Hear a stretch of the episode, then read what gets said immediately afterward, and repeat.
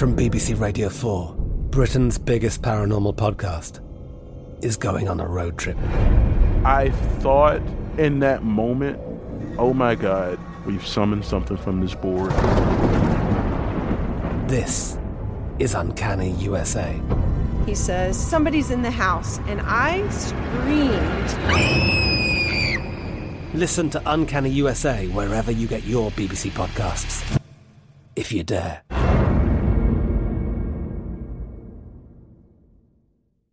Xfinity has free premium networks for everyone this month, no matter what kind of entertainment you love. Addicted to true crime? Catch killer cases and more spine-tingling shows on A&E Crime Central. Crave adventure? Explore Asian action movies on Hayya. Searching for something extreme? Check out skating, snowboarding, and more on Fuel TV Plus, the global home of action sports. And find crowd-pleasing bops on iHeartRadio's Hit Nation playlist. There's new free shows and movies to love every week. Say free this week in your Xfinity voice remote. This is your moment, your time to shine, your comeback. You're ready for the next step in your career and you want an education employers respect. So you're not just going back to school, you're coming back with Purdue Global. Backed by Purdue University, one of the nation's most respected public universities, Purdue Global is built for people who bring their life experience into the online classroom. Purdue Global, Purdue's online university for working adults. Start your comeback today at purdueglobal.edu. There's a lot happening these days. But I have just the thing to get you up to speed on what matters without taking too much of your time. The Seven from the Washington Post is a podcast that gives you the seven most important and interesting stories, and we always try to save room for something fun. You get it all in about seven minutes or less. I'm Hannah Jewell. I'll get you caught up with the seven every weekday. So follow the seven right now. When you buy Kroger brand products, you feel like you're winning. That's because they offer proven quality at lower than low prices. In fact, we guarantee that you and your family will love how Kroger brand products taste, or you get your money back. So next time you're shopping for the family, look for delicious Kroger brand products because they'll make you all feel like you're winning. Shop now, in store, or online. Kroger, fresh for everyone.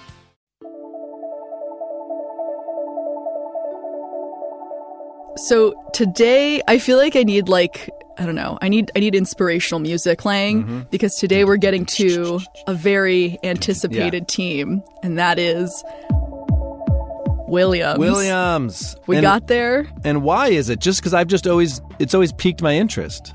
It's you know Williams is interesting. Yeah. They're the perfect example of being okay. You would make probably a good like NFL or MLB or some sort of big four sports reference here. They're one of the worst teams on the grid currently, but Mm-hmm. have one of the most like die-hard Mm. biggest fan bases.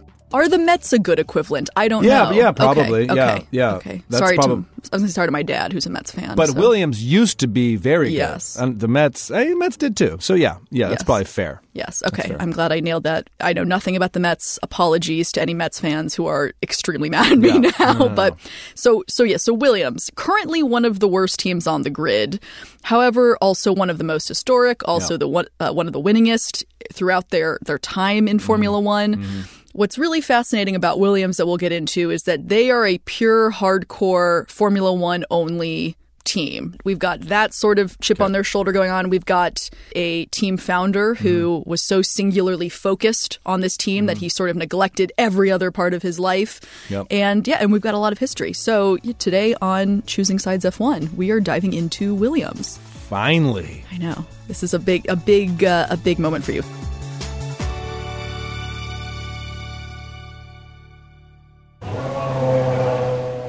From iHeartRadio and Sports Illustrated Studios, this is Choosing sides. F1. Wow. Wow. Michael. Yes. We've talked about how man- you know teams like Mercedes are on the grid partially because they are a large-scale car manufacturer. Aston Martin obviously has a car brand attached. Even, you know, Red Bull not a car manufacturer, but you get what they are trying to sell you and that is eh, taurine-filled energy drinks. I will never live down the fact that we know what is What what what, taurine what taurine is. is. at this point. Alpha Tauri, they they sell you clothing. Williams, yeah, is not is not here for anything else. They are they are just here for the F1 fun. I love that. So Williams. At the center of Williams is its namesake, Sir Frank Williams. He is knighted. He is British. And Sir Frank Williams started off having a very very brief racing career as a as a driver and pretty quickly realized he was just not cut out hmm. for the driving lifestyle though he loved cars he loved racing but he he found that his strengths would be better suited to build and manage a team rather hmm. than be the one in the car.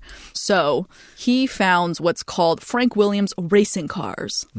He started, he actually bought a Formula One car from another team and had told them, no, I'm just going to use this and retrofit it for a different racing series. And then you like put a driver in it to drive an F1, which no doubt pissed off the Dirty. the other team's uh, leadership for very obvious reasons.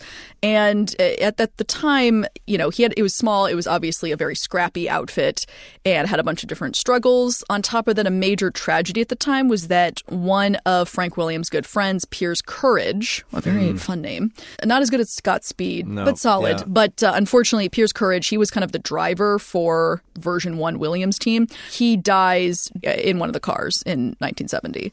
So that is is obviously sad. Yeah. Frank Williams after this point, we kind of talked about this a little bit with Enzo Ferrari. He does start to distance himself a little bit yeah, from I was going to try to draw that comparison. Also, I love any story like this, not where someone's dead, obviously, but it never just happens right away, this success, everyone who's listening, millions of people. It's effort, it's years, it's time. Yeah. Yep. So obviously, yeah, like tragedy occurs, Mm-hmm. all these other things happen, and the team is always kind of struggling. Like it's it's it's not really taking off, and so by around 1976, or you know, six seven years later. Uh, they need money. Will, Frank Williams is always in need of money, is like the ongoing theme here. And so he partners with a Canadian billionaire named Walter Wolf, who ends up owning a 60% stake in Frank Williams' venture. Okay. And what does he do with that? Replace Frank Williams as the head of the team God by the end it. of the season. A wolf in sheep's clothing. Yes. Cut that out. Uh, yeah, yeah, yeah. Okay, thanks for that, Yochai. So that sucks. So Sir Frank Williams starts Williams, 10 years or so, grinds, does his best, has needs money, sell, gives Walter Wolf a majority stake, and Walter Wolf cuts his ass. Yes. Dirty. Also a real like LOL JK moment. Yeah. So Frank and a young engineer from his original team, this guy Patrick Head, they're like, F it, we're gonna create another another team. Right. Like it's gonna be us. Great. And so that actually starts, yeah, the Williams that we know Okay. today. Interesting. So, yeah, this is the late 70s. They immediately get the reputation for being very scrappy, very low, bu- low budget, and because they don't have the money, very innovative because they have to find Yeah. wacky, weird ways to stretch their budget to make things work. It was this sh- sort of shoestring, inventive, innovative operation. This is Williams superfan Byrd Pinkerton. Hi, Byrd. They would be doing these wild, kooky hijinks essentially to their car, like trying new aerodynamic things. Like in some ways, the the cars that we have today owe a lot to the like experimentation and just surprising ideas of sort of Williams of old. They have not, nothing else going for them. They have nothing to lose. You know, they're not sitting upon billions and billions of dollars, so they kind of use that to play around with it. And it actually starts working out for them. And punching through, it's Clay Regazzoni taking the lead. That's incredible. It's the two Saudia Williams cars first into Copse Corner. Uh, a Williams car wins its first ever Grand Prix in 1979. Another great thing happened in 1979. Michael Costa was born. I think this was meant to be you and Williams. Yep. First Grand Prix win, your Yep. birth. Through the birth of my mother's canal. Okay. Uh, so, So Williams has now won its first 1979, roughly 10 years since they started. In a lot Yeah. of different adversity and a death and Yeah. firing and a new company. Okay, wow. yeah. So they just start killing it in the 80s. They they win the 1980 World Championship. This sets off, I think it's 17 or 18 years of on and off. Williams is picking up everything, right? Mhm. They're Mhm. constantly in the hunt for race wins for you know for the championship for on, on both the constructor and the driver side So this is all going on. Obviously, this is Sir Frank Williams' professional life. It's it's very well known and it's been documented that he was very singularly focused Mhm. on his F1 team. We have a, a certain way, a modus operandi, a way of operating, and that is a fairly informal manner, but it does achieve, under these very difficult conditions, very long hours, uh, it does achieve the right results, and that's how I operate. His wife, Virginia Williams, talks about like she gave him eight pounds uh, to go buy groceries and he came back with spark plugs instead. Or I think on his wedding day as well, he was like, I'm going to the racetrack, like directly after getting married. He never went on any family holidays because he was so obsessed with the team. What's interesting to me already about this is that I would have assumed Sir Frank Williams and Williams with its racing would have a lot of money. I, you know, I just always assume everybody has a lot of money, but it sounds like they kind of had a reputation as being scrappy. And you know, this is Formula One, so even low budget is high budget for Yeah. me and you. But it doesn't sound like it was one of this unlimitedly funded teams. Yeah, and and they obviously went through phases of better funding than Yeah. other times, and especially as we know, you know, the better your car does, the easier it is to get sponsors or to get, you know, to get more money from F1. The other thing, Williams had a lot of took a lot of pride in the fact that his stuff was was mostly, you know, as much as they could build all their own stuff, they did. Which, considering the fact that again they are not like a major car manufacturer, they don't have some other kind of business elsewhere. You know, is is pretty remarkable. It was this project of one man and his and his colleagues and their just like love and devotion for this specific sport and everything that it could be and everything that it could mean. And so I think yes, like they're at the back of the pack now. They're not where they used to be, but it's there because it loves racing and I love it dearly for that. What is Frank Williams? What, I mean, what, what's the money? What is the Sir? Okay, so I'll give some just some quick stats here. So between 1980 and 1997, Williams won nine constructors titles Wow. and seven drivers titles. Wow. And so Williams was in the hunt for Yeah. for a lot of the titles Yeah. and the glory and, and all of that. So obviously, the royal family finally says, "Hey, he's done enough for us to." Say that he's very impressive. Yes. and they were still when he got knighted, you know, at this at this real Okay. pinnacle Yeah. of, of motorsport. So he was knighted because of Formula One. Yes, he was knighted. Sorry, my impression was that like this this knight, you know, came in and was like, I want to start a Formula One team. No, it Oh, was yeah. it was the Formula One that created the knighting. Yes, and he was knighted in 1999. So this was again really when the team was still very much at the pinnacle. So it Copy. makes sense that they were like, oh, Yeah. they're they've been killing it for two decades. Let's Yeah. let's hand this Yeah. guy something. So what was it like on it? I mean, this is if he's obsessed with Formula One, these poor kids. Yes and no. I mean, I don't I don't want to psychoanalyze the individual kids. Right. However, one of his I'm kids one of his kids, Claire, actually does start getting involved in the organization. She ends up working up the leadership track, doing a lot with marketing and communications for the team. Okay. And we'll talk about it in a bit, but she does summit to kind of this leadership role on the team Okay. by by the end of her tenure. So Unfortunately, Williams does start running into a mix of some money trouble, some leadership, executive team trouble, and some inconsistencies with its cars Hmm. as we enter the 2000s. You know, so if you look, if you just look at their racing stats year to year, it's like some years are great, some years are bad, and, and it's Mhm. kind of you know, again, there's nuanced reasons for all these individual examples why, but it sort of isn't quite what it was in this kind of dominating fashion in the 80s and 90s.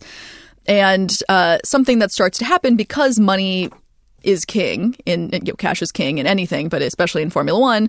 Um, to relate this to our discussion of Lance Stroll and Daddy Stroll Yep. when we were discussing Oh, yeah. Aston Martin, the team Williams has to start forming an increasing reliance on pay drivers and these Mm. sort of sketchier, weird sponsorship deals or Mhm. other deals to to keep the operation afloat. So Williams does start to again very slowly over many years get a little bit of a reputation for having one, if not more, Right. drivers who you're kind of like, okay, are they really like a merit pick? Yeah, that sucks.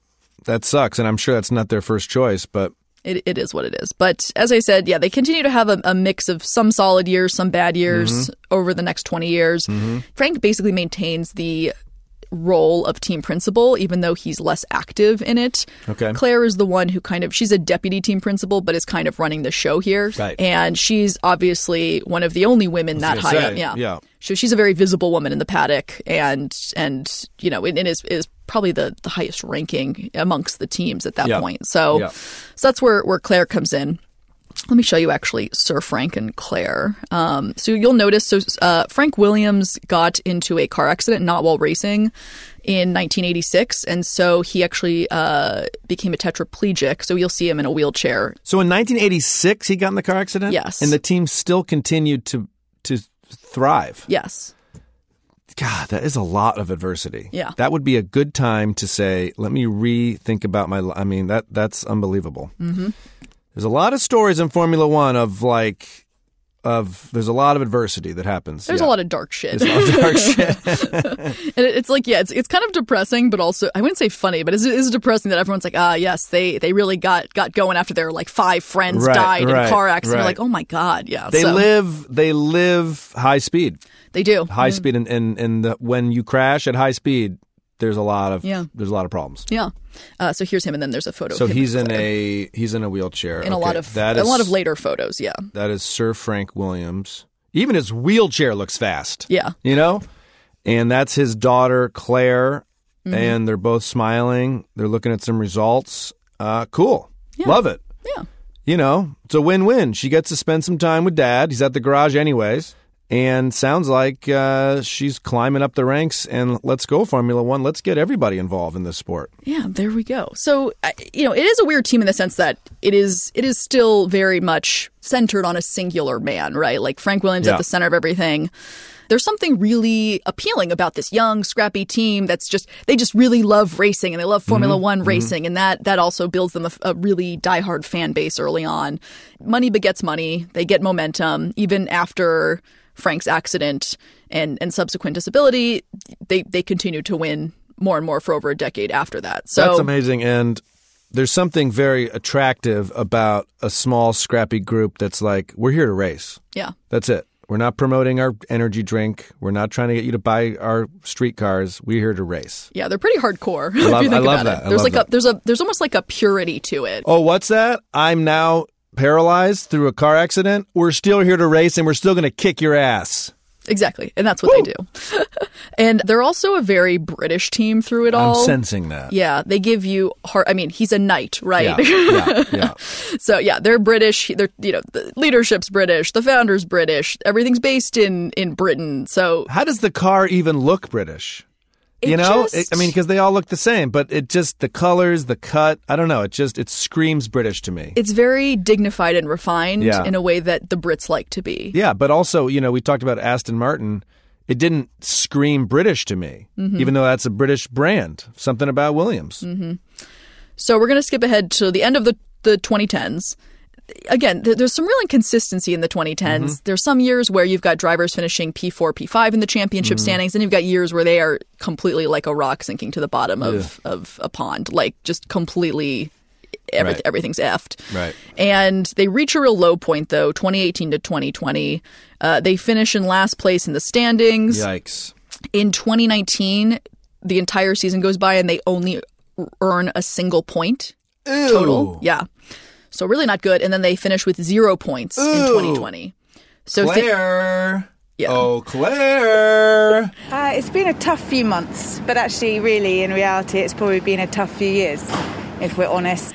So things are looking mighty effed at this point. And, you know, Williams, again, has a lot of pride in the fact that they are this family team. Mm-hmm. They're family oriented. They build everything themselves. And over the years, they had started to kind of let up on that, that whole ethos. Mm-hmm. But, you know, by the end of the 2010s, they have to admit that things are looking really bad. If they want the team to survive in any form, they're going to have to sell at least some stake of it or, or maybe the whole thing. So in 2020, the Williams family sells the team to a private equity firm called Dorilton Capital.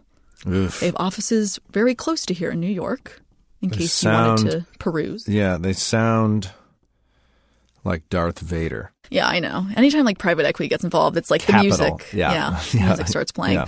So Frank and Claire end up leaving the team. This is a hard, hard business.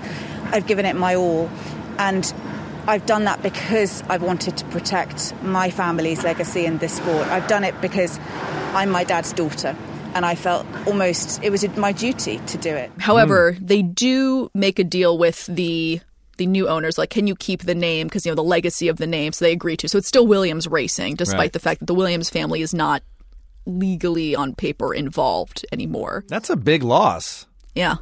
Yeah. enormous, enormous loss. People are obviously really upset. There's a lot of retrospectives. Mhm. And then the following year, so November of 2021, Frank Williams passes away at the age of Oh, 79. Shit. Of Yeah. course he does. Yeah. Because this was his life. It was his life. Yeah. And he was older and, and probably had some health stuff going on. Um, but he. Yeah, but, yeah. But it's, it doesn't it's related. help. It doesn't Yeah. help. It Doesn't, help. Yeah. So yeah, so Frank passes away. The team obviously dedicates a race to him. There's Yeah. a there's a one minute moment of silence on the grid for Wow. this hero, Sir Frank Williams, in the sport. Uh, so definitely left his mark. Um, okay, so Dorilton Capital takes over Williams, keeps the name. What happens? A good question. So, 2021 rolls around. You know, Mercedes is out here fighting for their eighth Right. constructors and world title in, in as many years. You know, Red Bull's trying to beat them. And then you have Williams like, we just want to score a point, or like, we just want our drivers to get out of Q1 and qualifying. Like, Right. completely different set Right, of, right, of right. standards here. And yeah, so George Russell still on the team at this point. And they get some lucky breaks. So Mm-hmm, we talked about with Esteban Ocon, he won his his first Grand Prix in this very bizarre Hungarian Grand Prix where it was like yeah, like bowling pins being knocked down at the start in the rain. So in that same race, the two Williams drivers, George Russell and Nicholas Latifi, somehow dodge all of this madness because they're at the back of the grid Yes, guys. Yes, yes, yes. and end up being able to come in and both score points in this Amazing, race. So it's the team's first points in, in literal years. It's absolutely fantastic. Both cars in the points. We could not have expected that. Thank you so much. Great job. The entire team lost their goddamn minds. Like it was life changing. They were so excited, and like George Russell was crying. I'm, I'm emotional. It's, it's weird. It's um, it's more than what the result today shows. because he knew what it meant four years of this team striving and working and trying for something. Everything just means so much more to them. And what's not to love about watching a team claw their way back from a pit? It's a joy. Quick break and we'll be back. From BBC Radio 4, Britain's biggest paranormal podcast is going on a road trip. I thought in that moment, oh my God, we've summoned something from this board. This is Uncanny USA. He says, Somebody's in the house. And I screamed. Listen to Uncanny USA wherever you get your BBC podcasts, if you dare.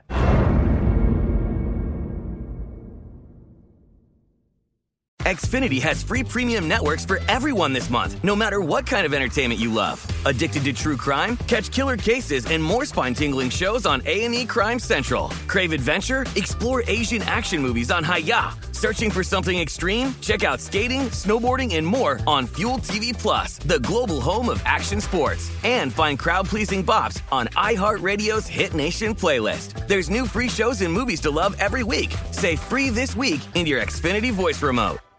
Xumo Play is your destination for endless entertainment. With a diverse lineup of 350 plus live channels, movies, and full TV series, you'll easily find something to watch right away. And the best part? It's all free. Love music? Get lost in the 90s with iHeart 90s, dance away with hip hop beats, and more on the iHeartRadio music channels. No logins, no signups, no accounts, no hassle. So what are you waiting for? Start streaming at play.xumo.com or download from the app and Google Play stores today. All you can stream with Xumo Play.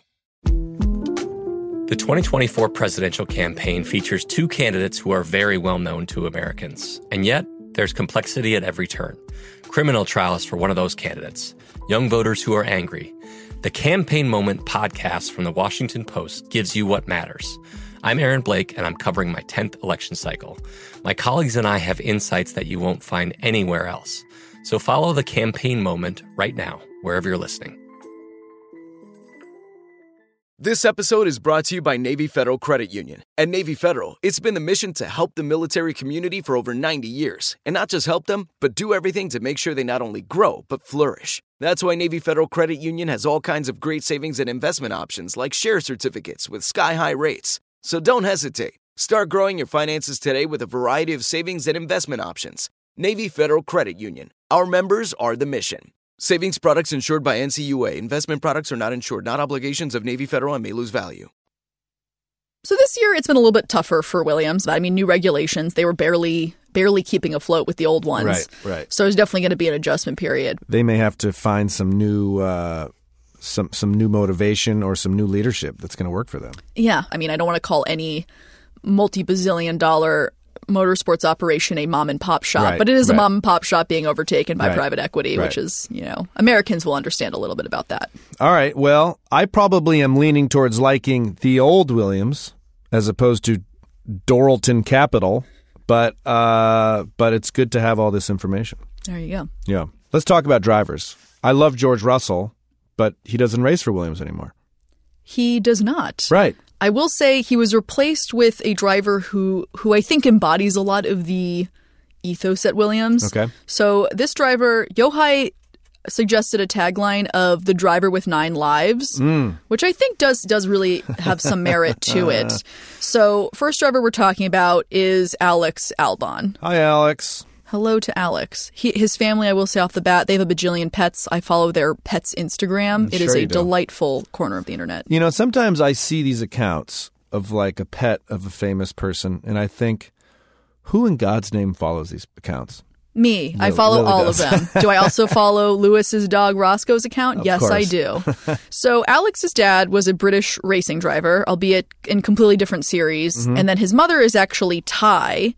And Hmm. so Alex is British sound, you know, he has a British accent. He he's lived in Britain for most of his life. Uh, he chooses to race under the Thai flag in motorsports. No shit. Yeah. Cool. He's Yes. respecting his mom's nationality. Yes. Much love. Exactly, exactly. Yep. So tragedy does strike for Alex. In 2008, his mom gets arrested and yeah, gets arrested and in 2012 is incarcerated for fraud. What? She ran a 10 million a nearly 10 million dollar car scam. What is up with these with Yeah. these stories? Yeah. A car scam. Yes. Right. Kind of a Ponzi scheme of buying and selling and promising certain things to investors, yada yada yada. She she gets caught and Yeah. and incarcerated for this, and she is sentenced to six years and is released about three years later. Okay. Uh, and if you look at, and Alex has talked about this only a tiny bit, he really doesn't like, for obvious reasons, to discuss it. But if you look at his racing history, he struggles during this time period where, understandably, Yeah. he has a parent who's incarcerated, which would affect any very young person. Yeah, for sure. Yeah. For sure. So Alex, yeah, has a hard time, and he's got several siblings. They've got all these pets. Like, there's just a lot going on in his personal Right, life. Is the right, long and short of it. right. And his parents are are divorced. So anyway, yeah, lot lot going on for a young guy who's then also trying to compete in this high speed, high stakes sport. His parents are divorced. Divorced. Yes. And he chooses his mom's flag. yes. Hmm, says a little something. Yeah. Yep. So he begins karting at the age of eight, makes his way through the junior formulas. He wins things. I mean, all these guys, for the most part, win things, you know, does well. Right, right. Uh, the other big thing that I think defines a lot of his racing, given that he's racing often in Britain at this point, is he's constantly competing against Lando Norris, George Russell. Mhm, Those mhm. names kind of constantly come up in his career. Mhm. I mean, they're they're dominating over there. So they are good friends. They've known each other for forever. And he does, though, struggle to distinguish himself given that there is such a stacked group. Some years the class is stronger and you just don't know. Yeah. Exactly. And as we know, it's there's a lot of luck that goes into Mhm. it. Yeah, for sure. Yeah. For sure. What I find most interesting about Alex, speaking of like nine lives and just like things weirdly working out or not working out, Alex wasn't originally supposed to end up in Formula One. Oh. You know, you know when you get to Formula Two, you're kind of, you know, you, yes, you want to get to F1, but you have to look at your other options. A lot of mm-hmm. these guys are talking to different motorsports series. Mm-hmm. Obviously, they've talked mm-hmm. to sp- sponsors, teams, team principals. There's all this stuff going on. It's just that's just the pace of Formula Two. So he actually ends up signing a contract to race in a series called Formula E, which is What? electric race car driving. Oh, okay. So, you know, Alex has kind of resigned himself that he's going to Formula E. He won't get to live out his F1 dream. Also, keep in mind he's in the Red Bull Junior program at this point. Mhm. And then, as we know, in 2018, Daniel Ricciardo surprise announces that he is piecing out of Red Bull. And as we know from many of our other episodes, this is one of those moments where, in, in retrospect, we know it was kind of cataclysmic in Yeah. terms of domino effect yeah. on the rest of the grid. They, as we discussed with AlphaTauri, move up Pierre Gasly to the old Daniel Ricciardo spot, but that means, hey, there's a spot open at Toro Rosso Yes. all of a sudden. They didn't really have a good contingency plan for if Daniel left this abruptly. Right. So Alex goes in the, into that seat. Alex goes into the s- Toro Rosso seat. Second, second seat. I'm putting in quotation marks of Toro Rosso. Okay. Yes, yes. So here's Alex. It's 2019. He is just trying to get his bearings as a rookie on the the at this point the you know junior team for Red Bull. And as we know, 12 races in, Pierre Gasly is unceremoniously booted That's from right. the Red Bull seat. That's right. So basically, mid-season, Alex, a rookie on the grid, gets named to the second Red Bull seat. Okay. And immediately, he is struggling to keep up with Max. We already know that these cars are, are geared Yeah. towards Max's strengths to begin with. Yeah. It's just awkward. So they don't luckily don't boot him at the end of that season. But by the end of 2020, he still hasn't really improved. His race results are very inconsistent. He's he's nowhere near Max. So at the end of his sophomore season, they end up demoting him to a reserve and test driver at Red Bull, and he's not on the grid for 2021. Ouch. Yeah. Yeah. So it's it's obviously similar to Pierre, you know, very humiliating. It's very public. Right, right. It's just very, very depressing. You got to have thick skin in this sport. Yeah. So Alex, Alex also interestingly has a, a very small but loyal and diehard fan base Mhm. around him, Mhm. and they were pretty vocal during 2021 that they wanted to see him back on the grid. Now it was pretty obvious Red Bull's not going to put him back in that seat. Mhm. AlphaTauri's already got their stuff going on with you know Pierre's their golden Mhm, boy, and, and mhm. Yuki just got there, so they're giving Yuki a fair shake. And as soon as rumors start swirling that George Russell is going to be leaving that Right. Williams seat, Right. sure enough, Alex comes in and announces that he's taking the Williams Right. seat. Right. And it's very, very exciting. Everyone is, is super happy. So, to speed up to present day this season, there's a couple of things going on for Alex. So, one, as of this recording in the middle of the season, he is 26 years old. Mhm. So, again, a lot of similarities to Pierre Gasly. He's he's middle aged by Right. F1 standards, or entering, entering middle age. He's not a young upstart who just entered the grid. He's seen some shit. There's just a lot of ongoing long term question marks for Alex as to where where does he go? Right. Uh, some other things about Alex this season. Yeah, he has scored some valuable points thus far at Williams at the start of the season. Uh, something very funny. So for one of the the first race he scored points at, his hair was actually dyed this very artificial looking red color. I'll show you a picture in a second. It was due to some some charity thing that he did. This feels quite surreal. I'm getting my hair dyed in a temple with a cat on my lap and with um, the monk. So he scored points, and then the next race he did not. You know, he had he had washed it out. As the dye faded away, we finished 11th in uh, in Imola, so it started to affect the performance. So he re-dyed his hair That's for the. Miami Grand Prix, and because he was so superstitious, Yeah. and he got points. And he got points. so now the running joke is, he's, he's Yes. going to look like Archie from Riverdale with like the super unnatural dyed hair because now he's superstitious. He says it also makes him look like when he, you know, he obviously is sweating and all of that. He's like it looks like a murder scene whenever he takes his Because his it's like the dye is sweating down yeah, his face. and his like his you know baklava and everything is like white, so it's just like this red bloody looking mess, and it's just hair dye that is very you know crappy temporary like drugstore hair dye. So uh, That's funny. Yeah, so that's uh, here. I'll show you a, a picture of Alex here. This is both Alex um, with his normal hair, and then Alex at the Miami Grand Prix with his red hair. Oh yeah. Looks like a, you know, still to me, young kid. He's got nice normal hair, smiling on the right. He looks insane with the red hair. He looks like a, a little uh, delusional, and he's doing a thumbs up. Yeah, You know, maybe the red hair gives him some freedom. Makes gonna- him feel alive. Yeah, makes him feel alive or something. But he's very he's got a very wholesome face. Yeah, I would say yeah. very uh, yeah, yeah. He just looks like a like a happy guy. yeah. We're going to take a quick break and we'll be right back. From BBC Radio 4, Britain's biggest paranormal podcast is going on a road trip. I thought in that moment, oh my God, we've summoned something from this board. This is Uncanny USA. He says, Somebody's in the house. And I screamed. Listen to Uncanny USA wherever you get your BBC podcasts. If you dare.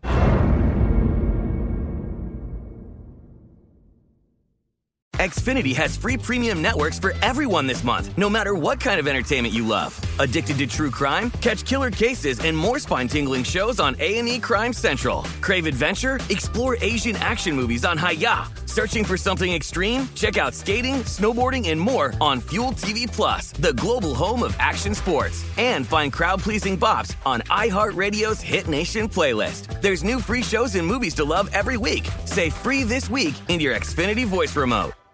Xumo Play is your destination for endless entertainment. With a diverse lineup of 350 plus live channels, movies, and full TV series, you'll easily find something to watch right away. And the best part? It's all free. Love music? Get lost in the 90s with iHeart 90s, dance away with hip hop beats, and more on the iHeartRadio music channels. No logins, no signups, no accounts, no hassle. So what are you waiting for? Start streaming at play.xumo.com or download from the app and Google Play stores today. All you can stream with Xumo Play. There's a lot happening these days. But I have just the thing to get you up to speed on what matters without taking too much of your time. The Seven from the Washington Post is a podcast that gives you the seven most important and interesting stories, and we always try to save room for something fun. You get it all in about seven minutes or less. I'm Hannah Jewell. I'll get you caught up with the seven every weekday. So follow the seven right now. This episode is brought to you by Navy Federal Credit Union. At Navy Federal, it's been the mission to help the military community for over 90 years. And not just help them, but do everything to make sure they not only grow, but flourish. That's why Navy Federal Credit Union has all kinds of great savings and investment options like share certificates with sky high rates. So don't hesitate. Start growing your finances today with a variety of savings and investment options. Navy Federal Credit Union. Our members are the mission. Savings products insured by NCUA. Investment products are not insured, not obligations of Navy Federal and may lose value. So, the other side of the garage, we have Alex on one. Who's our other driver? So we have got Nicholas Latifi. Okay. Yochai has named Nicholas Latifi the straggler, The straggler. which just the word straggler. Siri, define straggler. One sec. Thinking. Thinking. Is it a real word? It is. A person in a group who becomes separated from the others, typically because of, and this is the death of Formula One, moving more slowly. Wow, oh, that is dirty, Yochai. That was cunning. what a dick nickname. So Nicholas Latifi is the second of our two Canadian pay driver God guys. damn it. the These grid. fucking Canadians are just not winners. I'm sorry. Yeah, I'm sorry to the. I'm sorry to Canada right now. It's a great country. It's a great uh, people, kind. The only thing they win at is hockey. that is true. All right, sorry. I just had to do that for a second. Growing up in Michigan, there was just there was so much Canada, you know, and it, uh, they're they are great people. Their services are great, but there's just there's something about this American capitalistic strive to be number one, which I do appreciate, even though we treat poor people and old people like shit. Okay, let's keep going. So yeah, so Nicholas's dad, just to differentiate, he's a billionaire, but in the food business. Oh, So way case- better. Yeah. So anyway, that's just that's just that. So Nicholas Latifi. Basically, Nick. uh, So speaking of the whole idea of a straggler, Nicholas's whole, Nicky's whole story comes down to this idea that because his dad has so much money, he can almost outlast anyone else. Yeah. And kind of improve over an even more extended period of time than the average F1 driver, just Yeah. because he has the money to do so. Yeah. So he actually, as we've talked about, a lot of people get their start in karting at the age of, you know, negative five. They're still in Right. the womb and already Right, karting right, kind of thing, right, right? we got people starting at three, four, five, competitive karting by like six, seven, eight. We've heard the story ad nauseum at this point. Yep. Nicholas starts karting at the super late age of 13. What? Yeah. So he's 13 years old when he starts his journey. His journey. And at that point, you had other these other guys are already in like open wheel seaters or about to be in open Mhm. wheel seaters, and he's Mhm. just getting started in competitive karting. But because his dad has all this money, again, he's able to race. uh, We've talked Mhm. about this how in these junior formula categories, you spend maybe one to two years in any given series. Mhm. Nicholas spends a lot more time than other people. So, for example, Mm. he's in Formula Two for four years. Okay. And obviously, he gets better and better as he goes along because he has the time. He can outlast a lot of the competition just from a financial. Level. Exactly, exactly. So he just has more Yeah. chances because a lot of these kids can't afford to spend half a million dollars on like a Formula Yeah. Two career. He's he's just able to outlast everyone on that front. Let me interject for a second and ask you a question. hmm I'm a huge tennis person. I've probably said that every episode. Previously on Choosing Sides. Well, are you a tennis fan, Lily? Appar- yes, for the sake I of this argument, yes. Is anybody else a tennis? I love tennis. No one's ever died playing competitive tennis. Tennis has these guys who are so good so young. I mean, as a guy who was number six on his collegiate tennis team, he dumps his champagne in it and then drinks out of it. I love that. I want some tennis players to do that. In tennis, you have these kids whose parents are very wealthy, okay? And they get so many resources coaching, equipment, travel. But at the end of the day, they still have to win the match. Mhm. You, money doesn't win you the match. So, are you suggesting that in Formula One, money can actually get you to place and be okay? I mean, you still have to win, as we've discussed. You there's still that, have to have the yeah, skills. There's that super license, right? You still Yeah. need the points Yeah. to get into Formula. One. Yeah. But yeah, it's just um, you know, we look at someone like let's say an Esteban Ocon who felt a lot of pressure and he's talking about this to be good off the bat because he knew his parents had finite resources and just had to really go after it and had to show some natural talent and, and, and ability so other people believed in him. Whereas Nicholas Latifi, Yeah. obviously it's impressive to kind of start out your career in your teens for when other people started, some of them a decade prior to that. But yeah, he just had time It's to a develop. enormous advantage. Exactly. And someone like Esteban probably sees Nikki on the garage and just goes, "You, you motherfucker."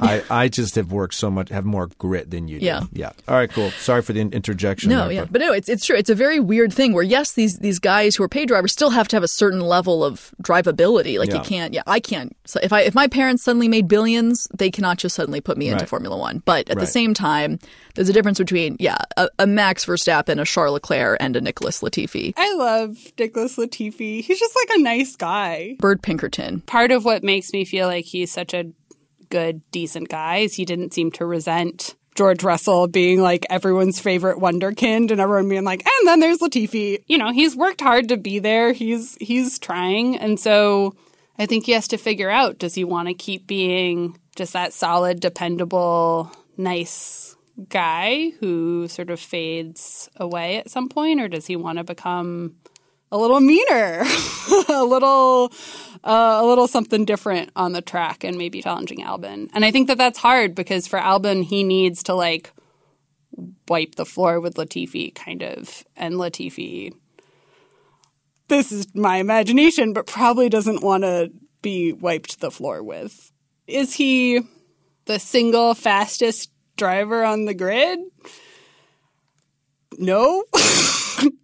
but he's a really, really, he just seems like a really, really decent, nice human being. We're not talking about him being a nice person.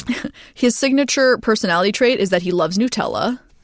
Oh, and that he's tall. He's six one. So Williams always joke. There's a running joke. Williams keeps ending up being one of the tallest, the, the tallest team on the grid. So George Russell six six one, Right. Alex Albon six one, and Another reason Latifi. I'm going to like Williams. There you go. I can Tall. probably fit in their car. exactly, exactly. Six foot four and a half, though.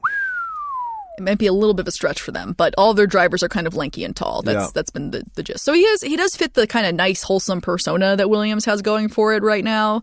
But to be completely frank, it's sounding like his time in Formula One is going to be coming to an end sooner rather than later. Yeah. So yeah, he's got to really put up some results. yeah, to make matters worse for Nicholas, uh, Dorilton Capital has have very publicly said, you know, hey, we're now financially solvent. We don't need these pay drivery, outside sketchy, weird resources. We're good to go on that front, which kind of hints to people, uh oh, like if if yeah, if Nick, Nicky isn't, they said this last season, then re-signed him, but everyone was kind of like, oh, Right, I, we right. can read between those lines. Nikki, Um, if you're listening, now's the time to put up some results. Unfortunately, he has done the opposite. He has been crashing left and right Oh in 2022. God. The straggler. The other thing too that's that's kind of interesting about Nicky on the crashing front, several of his crashes had very large consequences for the grid. So oh, for instance, when we talked about Max Verstappen's win last year, you know, his first world championship title, we discussed that the whole reason all of this went down and that Lewis lost his lead and all of that is because somebody crashed and caused a safety car to come out. Nicholas Latifi has crashed, and I think that is at turn 14. That was none other than our guy, Nicholas Latifi, who then, after the race, had to hire security because he was getting death threat. Oh God. Yeah. Yochai, I'm envisioning a movie poster, okay, and underneath it says "The Straggler," and he is climbing a mountain, barely hanging on, but the mountain is a jar of Nutella. Isn't that good? No. Yochai, stop talking. so this is a. I love this story. You, you just feel for him that This- it's just. I don't feel for him. This is fucking awesome. I mean, he's a rich kid, Canadian, who sounds like he sucks at driving, keeps crashing, fucking up the grid, but the team needs money. It's part of the problem with Formula One. It's so money driven. Now there's a capital group coming in saying, dude, you got one year, get your shit together. This is a great story. I will say too, if if you're trying to find more reasons to like Alex Albon, a reason then to like Nicholas is that he's making Alex Albon look really good this Yeah. season. Alex really needs this year to be his breakout year to show, you know, I'm back on the Formula One Yeah. grid. Yeah. Look how great I am. And he, you know, as we know, your teammate is your biggest competition. He's Yeah. trouncing his teammate right, now. By the way, we're not talking about Nicholas personally here. We're talking about him as a racer, and this is the reality of it. And it doesn't sounds like if I was him, I would start start getting the suitcase out of the upstairs closet. Yeah. It's probably a Louis Vuitton suitcase. yeah, Or and Gucci. he probably has someone pack for him, possibly. I guarantee you, his sheets are more comfortable than my sheets. I- exactly. Yeah. Uh, higher higher threat count, definitely. And also at the end of the day, if if and when he leaves the sport, he's leaving to go probably live in a mansion somewhere in Canada. Yeah. So uh, Yeah. I don't think tears will be shed too much. Well, look, it's probably hard in a lot of ways being Nicholas Latifi, especially when two chumps in NoHo recording studio are talking shit about him. But I wish I could switch places with him and be in that car, and that must be fun as hell. And to know afterwards, yeah, that I will sleep in my you know Egyptian cotton sheets. Yeah. uh, in my mansion. And you know what? This is what's so awesome about sport. Nicholas Latifi, here we are talking shit. Here's Dorilton Capital saying, dude, you better pick it up. It's in his power. Mhm. He can put up great results and everything will change. And I hope that happens, Nicholas. Okay, so we we're now through eighty percent of the grid. Okay. we're we're really getting close now. Where does I'm actually curious to know more so Mhm. than the drivers? Where does Williams factor in for you? I like Williams. You like Williams? I like Williams. Yeah. I love that Frank Williams got in a life threatening, paralyzing car accident and then still was running a championship. I love that. I love that his daughter's involved. And I think it's cool that when Frank and Claire left, that, that they said you got to keep this name the same because as I'm learning all these teams, the teams that have kept their name you can remember. You can, oh yeah, that's Ferrari. That's you know McLaren, one. exactly. It- But, but but like the Alpine used to be. The, I don't even know what the hell you're talking about. Like it's so hard to just fixate on a team when their name changes all the time. But I don't love Dorilton Capital. It I does think not that- roll off the tongue. No, and it doesn't, and it's in violation of probably the foundation of this team, which was a, which is a family enterprise. So, final pitch for Alex Albon. Mhm. So, he is single handedly providing a lot of hope for the team, Mm. especially after George Russell left a bit of a void when he Mm-hmm. exited to take up his, you know, his rightful spot over at Mercedes. Alex is a really positive guy, really friendly, a really hard worker. Right. Also, I do root for him because he has to go against the Red Bull organization. I, I like the comeback kids, or I think there's there's an argument to be made for these kind of, especially like the Red Bull comeback kids. I wonder if they have like a support group somewhere. Uh, I gotta be supportive and root for anyone whose mom has served prison time. I know that's not the highlight of all this, but that is a major difficulty. Mhm. And I'm sure he's harboring some deep emotional turmoil that we don't see. I mean, come on, it's your mom. So I, I am definitely rooting for him to be successful. I mean, he already is successful, but you know, more, more successful. he wanted him to- Yeah. to stick the landing. It's a sweet story. Yeah. it's a sweet story. Yeah. And then uh, it says this Deep is sigh, and then Nicholas. yeah, it says final pitch for Nicholas Latifi, and then I wrote to be honest, which is how you know it all goes downhill from there. Yeah. Uh, and then all that all that Yochai added in the comments was, "What about the Nutella?" so that's all we had. so he has good taste in hazelnut spreads. Thank you. That's a really a big plus for Nicholas Latifi, but I have to be honest and say that there's no one here who's really stoked on his future in the sport or who wants to put their eggs in that basket. Yeah. And speaking of putting eggs in a basket, I mean, his dad is a supermarket conglomerate, so he has his pick of which type of eggs in his basket.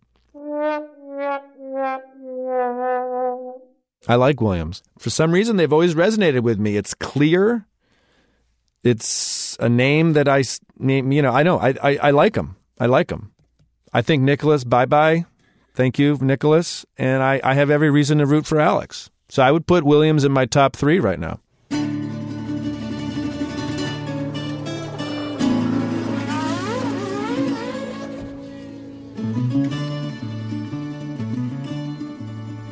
So, next episode, yeah, Mhm. we're moving on to the ninth team on the Yeah. grid.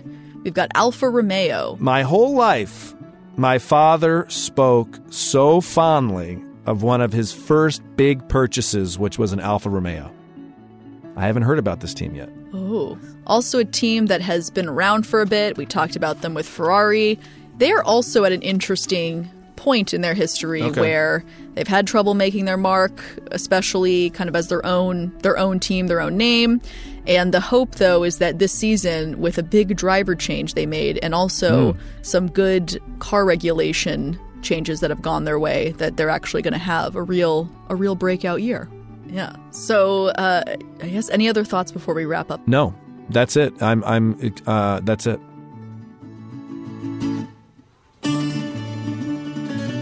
This has been Choosing Sides, F1, a production of Sports Illustrated Studios and iHeartRadio. The show is hosted by Michael Costa and Lily Herman. This episode was produced by Lily Herman and our senior producer, Yochai Maital, who also did the sound design. At the Cutting Room Studios, we are recorded by engineer Rob O'Leary II. Mastering by Sela Waisblum. Max Miller is the executive producer, and Brannan Goetschius is head of audio at SI Studios. At iHeartRadio, Sean Titone is our executive producer. For more podcasts from iHeartRadio, visit the iHeartRadio app, Apple Podcasts, or wherever you get your podcasts. Don't forget to subscribe to us and leave a review. And if you want more F1 goodness, follow us on Instagram at Choosing Sides F1. Rob, do you have any thoughts now that we've heard about Williams? They're not doing it for Yeah. me. Ooh. I hear you. I, I they're cool, but yeah, they don't stand out until something good happens for them. I think they're just kind of there. From BBC Radio 4, Britain's biggest paranormal podcast is going on a road trip. I thought in that moment, oh my God, we've summoned something from this board. This is Uncanny USA. He says, Somebody's in the house. And I screamed. Listen to Uncanny USA wherever you get your BBC podcasts, if you dare.